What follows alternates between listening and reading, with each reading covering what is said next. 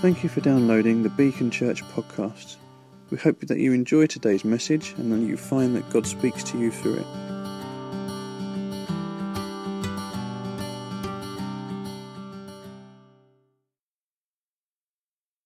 We began last week a series on the parables, and uh,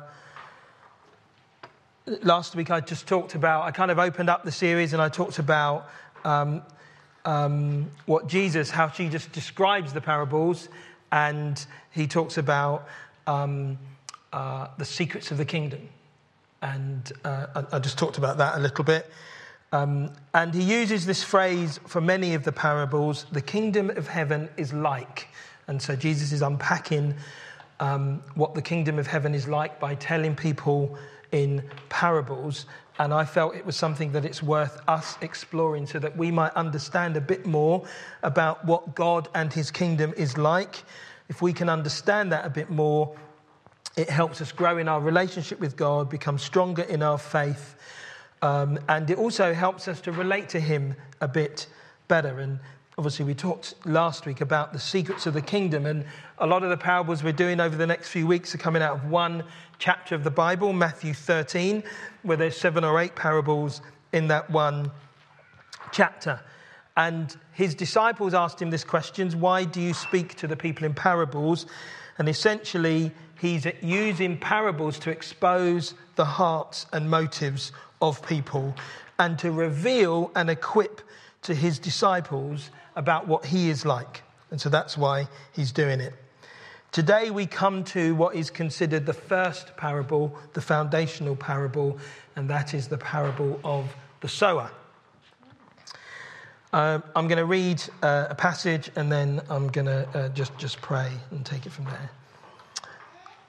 So, Matthew chapter 13, verse 1. That same day, Jesus went out of the house and sat by the lake. Such large crowds gathered round him that he got into a boat and sat in it while all the people stood on the shore. Then he told them many things in parables, saying, A farmer went out to sow his seed.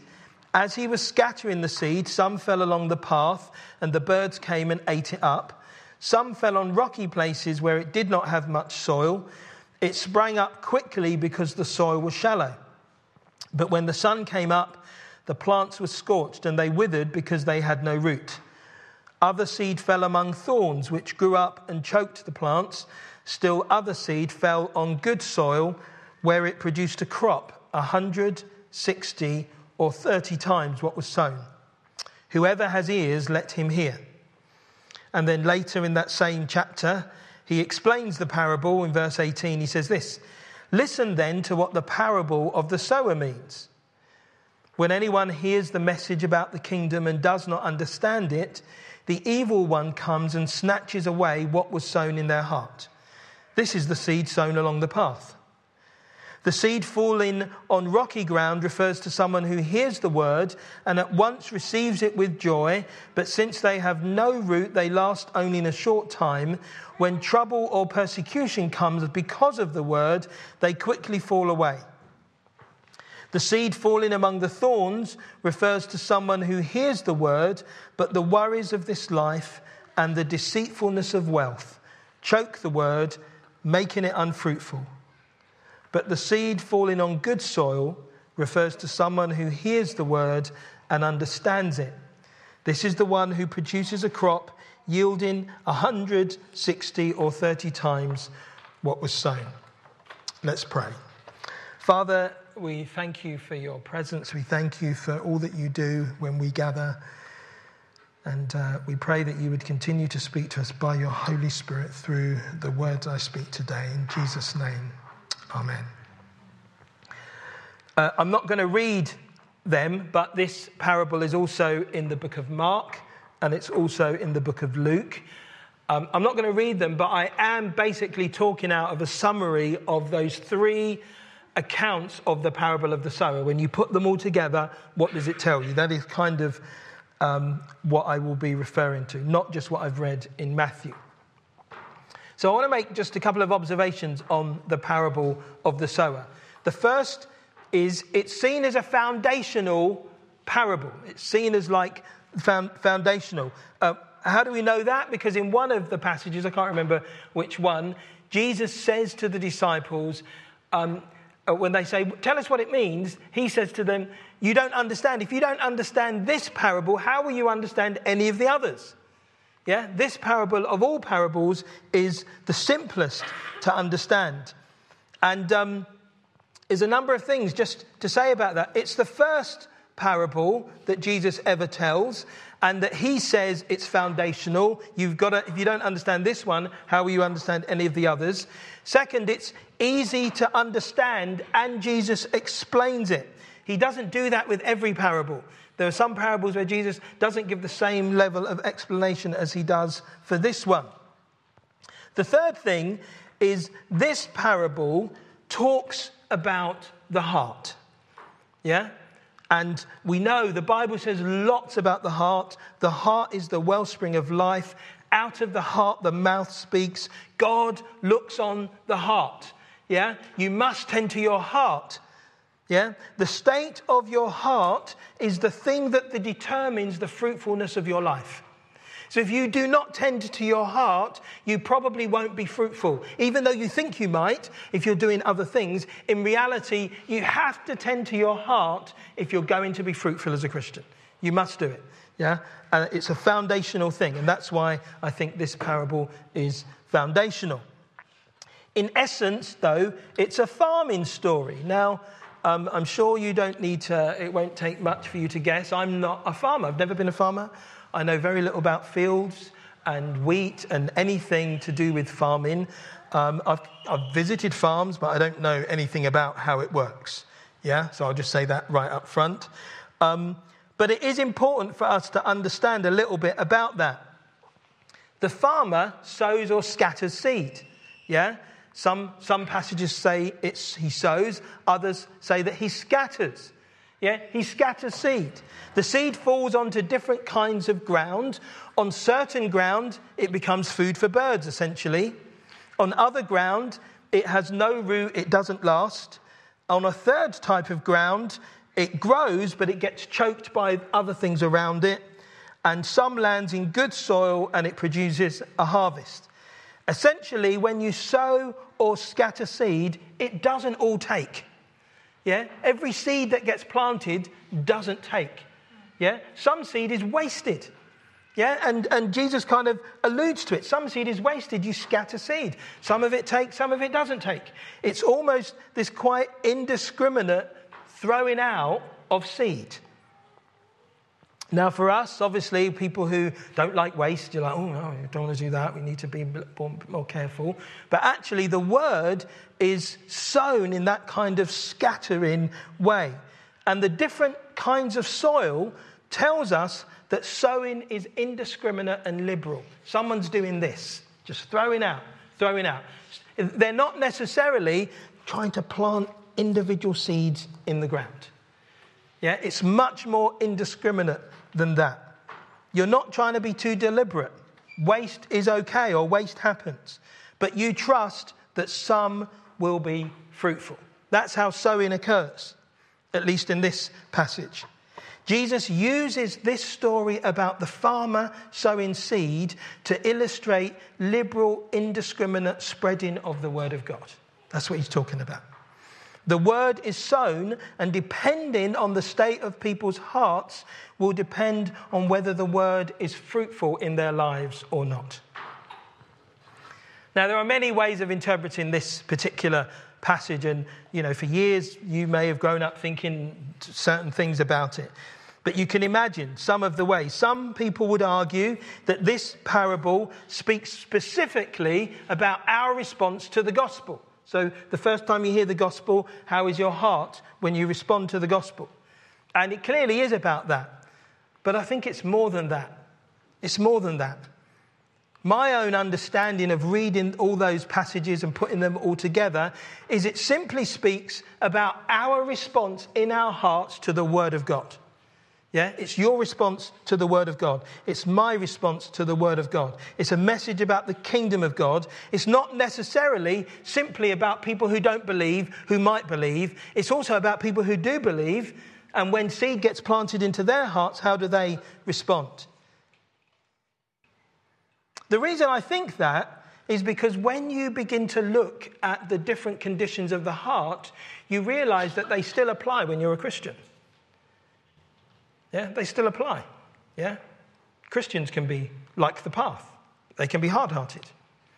Christians can be like the rocky ground, yeah, where there's no root. Christians can be like the thorny ground where everything gets choked and overwhelmed, and Christians can be like the seed, which is uh, the ground, which is good soil, where there's multiplication of fruitfulness. That's not just related to unbelievers. Christians, we can be like that. We know that. Sometimes we can think to ourselves that, that, that Christians de facto are good soil, but, but that would be naive to think that. Yeah? We'd be naive to think that all Christians, all of the time, are good soil when they hear the word of God, because we don't all respond like that. There is a reality that we can experience, and we do experience. It's, it's no different to the people of Israel. If you read about the people of Israel in the Old Testament, they were God's chosen people. They had promises over them as a people. God pr- promised blessing upon them. Yet the truth is, they were not always open to Him.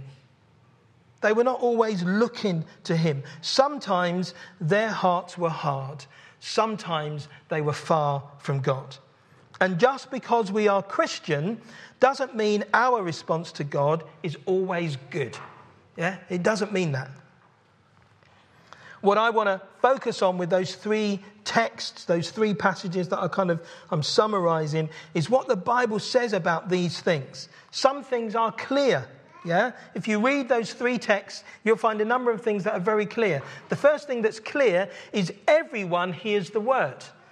Yeah? In every one of those situations, people hear the word. Even, even on the path, they hear the word. Yeah? On the path, they hear it. In the rocks, they hear it. Um, secondly, though, everyone hears the word, but one group, those that, if you like, relate to the path, they don't understand the word, so there is no fruit. So everybody hears it, but there is one group explicitly that do not understand it. They don't get it. It doesn't make any sense to them. And because of that, uh, it talks about the devil snatches it away. Um, but there could be all sorts of reasons why that happens. It's not necessarily that becomes the fault of someone else. For some people, they don't hear it, they don't understand it. Only one group understands and retains the word and bears much fruit. We know that as well. There's one group, we don't understand it. There's another group where they do understand it, they do retain it, and they are fruitful. The other two are somewhere in the middle. It's a little bit more complicated. They get some of it, but not all of it. There is some fruit, but not much fruit. Different situations and circumstance expose what the state of your heart is, and therefore the amount of fruit that you produce. The state of the heart is the responsibility of the individual. It's really helpful for us to know that. It's not the responsibility of the sower, it's not the responsibility of the seed. Now, we can at times think to ourselves, well, what's the church doing to ensure this or that happening? But in the end, the state of your heart is your responsibility. Yeah? It's not in the end my responsibility. It's your responsibility to keep your heart good so that, so that when the seed is planted in it, you bear much fruit. It's your responsibility.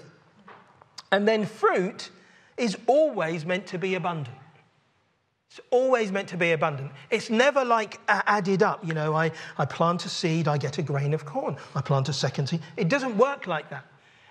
Yeah? When it talks about the, the fruit, it talks about 160 or 30 times what was sown. It's abundant. Fruit is meant to be abundant. You're meant to have abundant fruit in your life as a Christian. Liberal indiscriminate, generous sowing of seed will mean the word encounters different conditions in people's lives and it should produce ultimately abundant fruit. It doesn't always do that, though. Doesn't always do that. And we're going to look briefly at the four conditions of the heart. And this is important because you should be sitting there thinking, hmm, yeah, okay, where's my heart? Am I producing abundant fruit in my life? Is my life being overwhelmed by stuff or what is going on for me? Don't leave your heart. Don't be careless or casual about your heart. Yeah? You need to do something. We all need, to, there's some things for us to do. So the first condition is the path. And the path is like a well worn, trodden path, so that it may well be mud, but it's so caked and trodden that when the seed falls on it, it just sits on the top. It's hard. It's hard. And this refers to people who don't understand what they've heard. The, the Bible, the passage tells us that the evil one, Satan, he takes away the seed. So they don't believe and are saved. And that's what it says. It says, actually, the evil one snatches it away, and so that they don't believe and that they're not saved. The path is hard, and there is an active force trying to remove seed from hard hearts. We must understand that that this is not just a situation where you know you plant seeds and hopefully it happens. There is something and someone who is actively trying to prevent seeds from getting planted into good soil. Yeah, and that we would not be fruitful. Some people hear the word and they just don't get it. Yeah? And probably all of us would know people like that. And maybe you've had those embarrassing conversations when your friend says to you or your family member, they say to you, Oh, so you believe, um, well, you believe in God? You're like, Yeah, I do. What you, what, tell, tell me what you believe about God, because that's strange. We can't, where is God? Where is He? And you end up in awkward situations and conversations, and you feel a bit embarrassed because some people just don't get it. They don't. They don't understand it. But behind that, for some of them, they don't want to understand it either. Yeah, we just have to face that reality. Some people don't want to understand the word, they don't want to get it. They don't know. They don't want to find out more. There's no spark of understanding. There's no spark of interest. That is partly who Jesus is talking to when he talks to the crowd. The crowd are following him now because he's performed miracles and he's done this really interesting teaching. But now, when he realizes that actually they don't all get it, they don't all get it.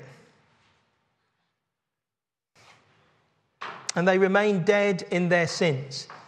You see, the Bible says this the fool says in his heart, There is no God. When the Bible calls a fool a fool, it's not saying that they are intellectually unintelligent. Yeah? They're not, it's not because they're intellectually unintelligent. It's not because they are stupid. But rather, many people want moral independence. And the way you get moral independence is you determine that there is no God and therefore there are no implications for what God may or may not have. I don't have to think about that because there is no God, therefore I am free to get on and do my own thing. Yeah? We only do that with morality. We don't do that with anything else. Yeah? You don't get people coming up with new drugs to try on people that have never been tried anywhere else. It never happens. It's only with morality do we really want complete freedom and independence to decide how we live and what we do.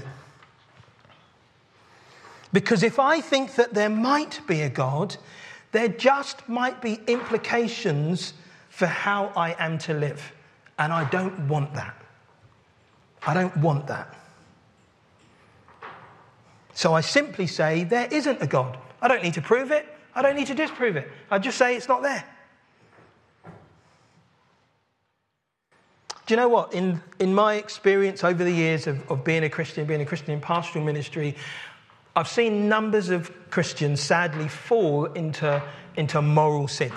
Yeah?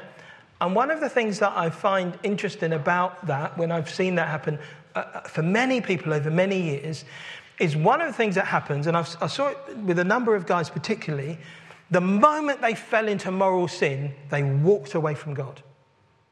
It was almost like those two things went hand in hand because they could not live with the reality that if I am to live for God, there are implications about how I live, and I have kind of chosen a different way. Whereas if I choose not to live for God, I almost banish those implications.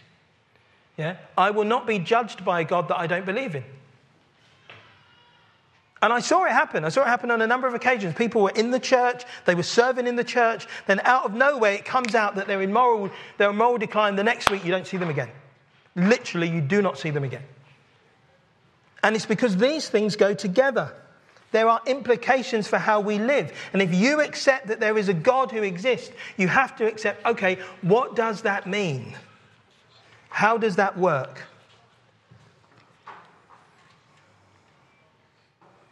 So I've seen that happen.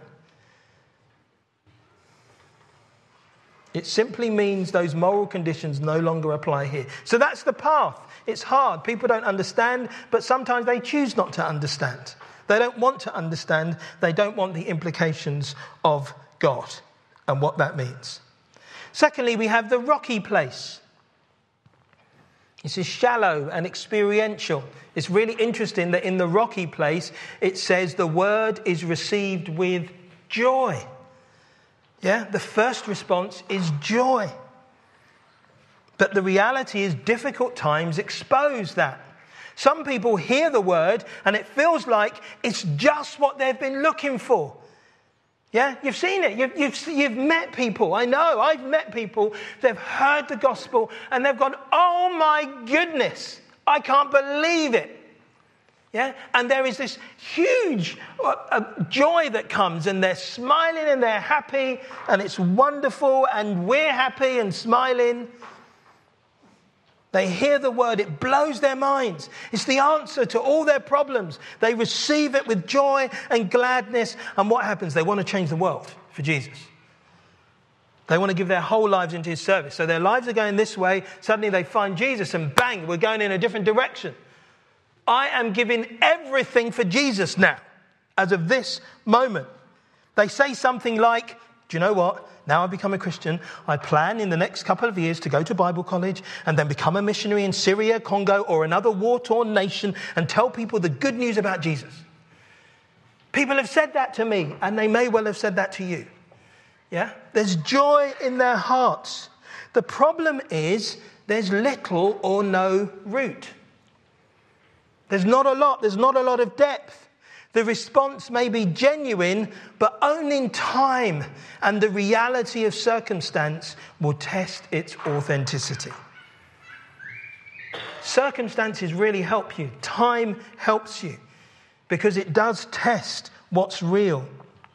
If there is no root, this passage tells us somebody who responds like that when trouble and or persecution comes, you'll fall away. You'll fall away. They believe for a while, but in all three passages, it talks about falling away after a short time quickly. That's what it talks about. It grows up and then it's gone.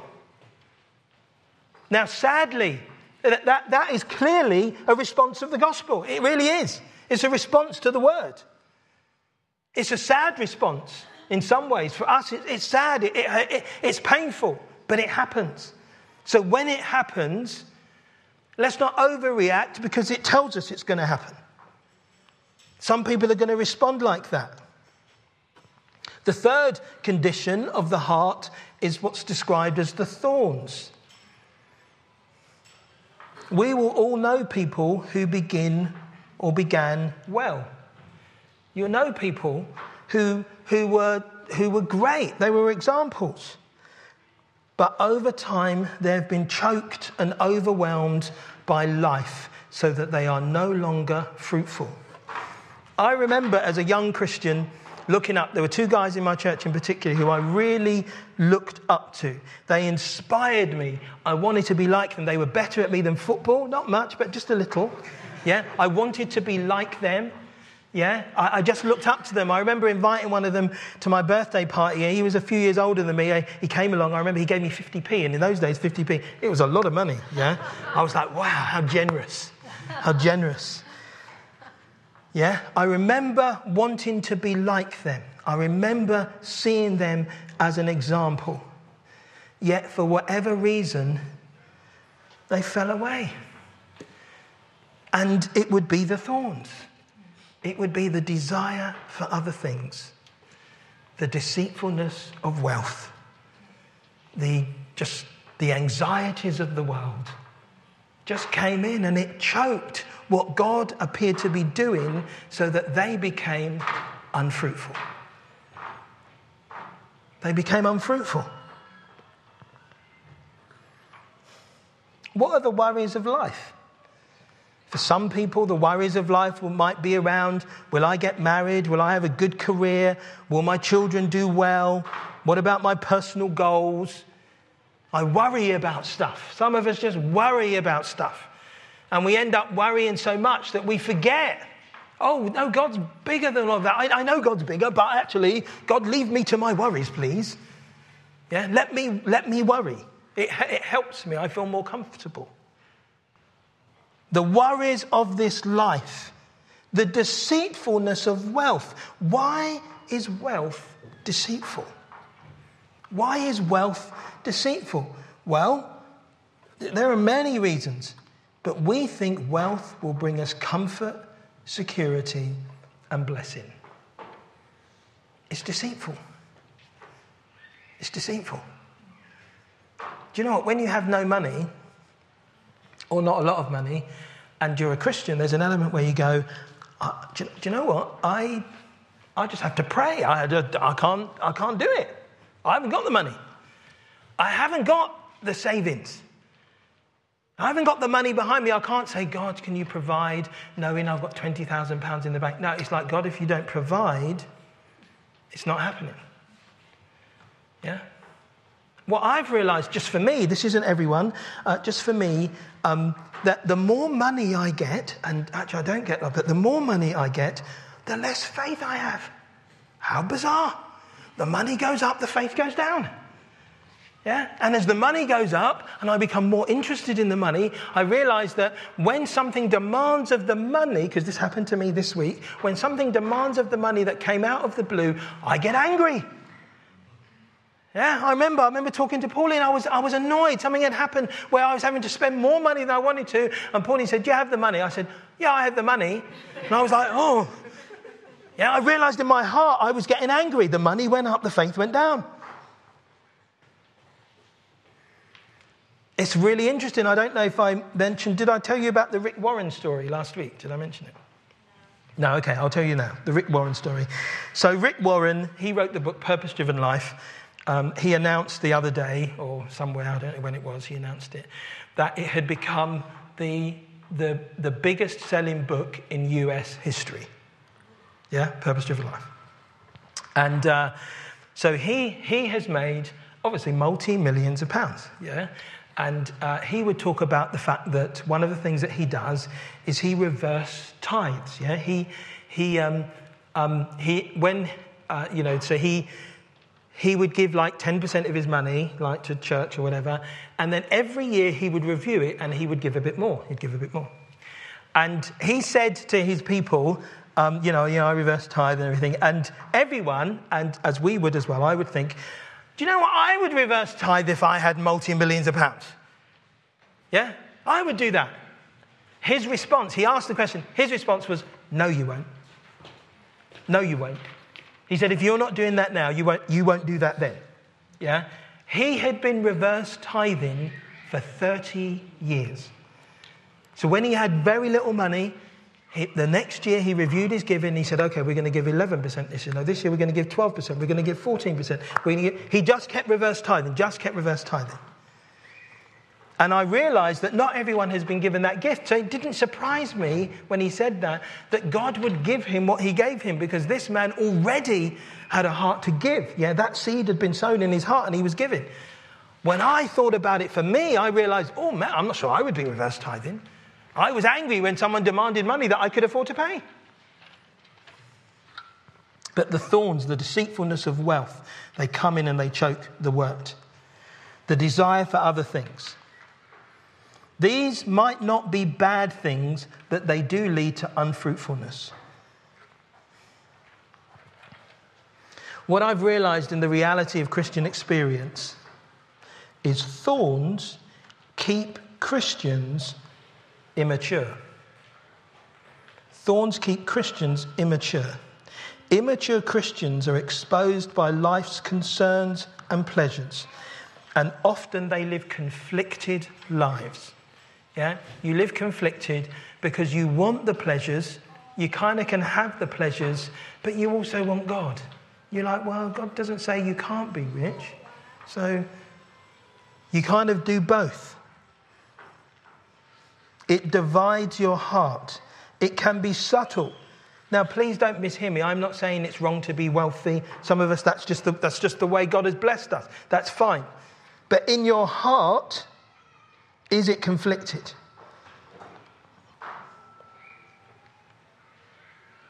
You have divided hearts. You know, we, we all have little life goals. I remember talking to a friend of mine, one of his big goals was to be mortgage free. Do you know what? He's on his way to being mortgage free, but so much else in his life has just become unfruitful. This, because of life's pressures and choices, this is not unique to our generation, but it is a particular issue in our generation because life presents so many options. Yeah? I don't know how many of you shop in Sainsbury's or how many of you shop in Aldi. There's a difference. One of the differences is this when you go to Aldi, you can choose three kinds of ham. Yeah? When you go to Sainsbury's, you can choose 53 kinds of ham. Yeah? You can have it cured, honey roast, boom, boom, boom, boom, boom, boom, boom. Yeah? Life presents so many choices that we almost put a value on the ability to choose, the freedom to choose. It's not unique, but it is particular for us. The thorns. Then finally, it speaks of the good soil. And the good soil is very specific. It's people who hear the word they understand the word, they accept the word, and they seek to retain the word, and with perseverance bear not only good fruit, but multiple fruit. You have to work on the soil, which means you have to work on your heart. We must work on our hearts. Don't leave your heart carelessly to whatever comes its way. It doesn't just become good and stay good. The mature Christian who is this Christian, is preoccupied and focused on ensuring they're fruitful at all costs and that the word bears the right fruit in their lives. The soil of their hearts is open. So, what does that look like? Just running through that passage about the good soil, in one passage it talks about a noble and good heart. Yeah, a noble and good heart. We don't use those phrases today very often. I've never said to any of you, you've got a noble and good heart. Yeah, I might mean that, but I've never actually said that. But what it's talking about really is integrity of heart, authenticity of heart, that your heart is not conflicted. And conflicted means you want the pleasures of the world and you want God. Yeah, and you're kind of not, you know, which way do I go? Oh, I'm always tempted. A noble and good heart is a heart that is not conflicted, that you prepare it to receive the word of God. That you hear the word of God. Everyone, as I say, hears the word. That's not the point.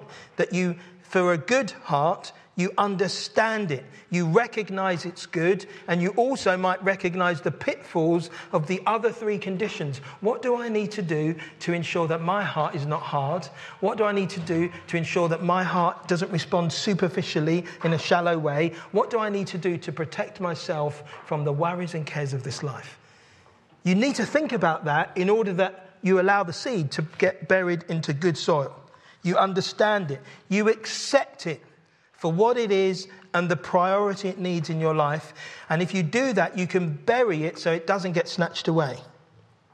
You retain it, which means you understand the need to protect it and keep it so that when it's buried, it forms roots. You need roots. Without roots, you just go everywhere. You don't last. And you persevere with it. You don't give up even if fruit is slow in coming. You might be sitting there thinking, oh, yeah, but I was meant to be doing this, my life's about that, and this, and all these things are not happening. Persevere with it. Persevere with it. In the end, the promise is you will bear fruit. You will bear fruit. You might not bear the kind of fruit that you're thinking, but you will bear fruit. Don't allow it to be choked by other things. Clear away competing things. And that's important. Yeah? Clear away things that compete. When, you're, when you get to that point where you're conflicted, and conflicted means I really want to go for this, but I also want to go for God, and you're kind of like, oh, how, what do I do? Clear everything away that competes. Because think about it I'm not a gardener. You may know that. I can just about cut the grass. But if you plant something in a pot, you don't plant in the same pot something that competes with it. You just don't do that. So if you plant in your life, I want the word of God to be fruitful in my life, don't also plant in your life, and I want my career to be brilliant. Don't, don't do that. They're competing. Plant in the word of God and trust the promises of God that if you seek first the kingdom, He'll add everything else. Trust Him. Trust Him. That's kind of where you need to go with it. And if you do that, you will find that you'll be abundantly fruitful. And abundantly fruitful means that it's not God just adds bits to you here and there, but it will be multiplied to you 30, 60, 100 times what was sown. He promises abundant fruitfulness to people whose hearts are like the good soil where the seed comes. So, the question I want to leave you with, and then I'm going to finish. Where is your heart in relation to the word? What will you do with what you've heard today? Will you seek to apply it? Will you find a way? I've got to be able to apply this or will it be snatched away before you're out that door? That's your choice. That's your choice. Let's pray. Father, we thank you for uh, your word and, Lord, the, even this morning, the seed that has been liberally scattered in all our dealings with you, with our worship, our prayers, and everything that we've done today has been the scattering of seed. Lord, I pray that that seed falls on good soil. And I pray it bears abundant fruit in our lives. In Jesus' name, amen. You have just listened to a Beacon Church recording. If you would like more information about us, our vision, the team, or upcoming events, please visit our website, which is beacon-church.org you can email us at office at beacon-church.com or find us socially on Twitter, Facebook and Instagram. You are welcome to share this recording as you wish, but please do not make any edits without express consent. Thank you.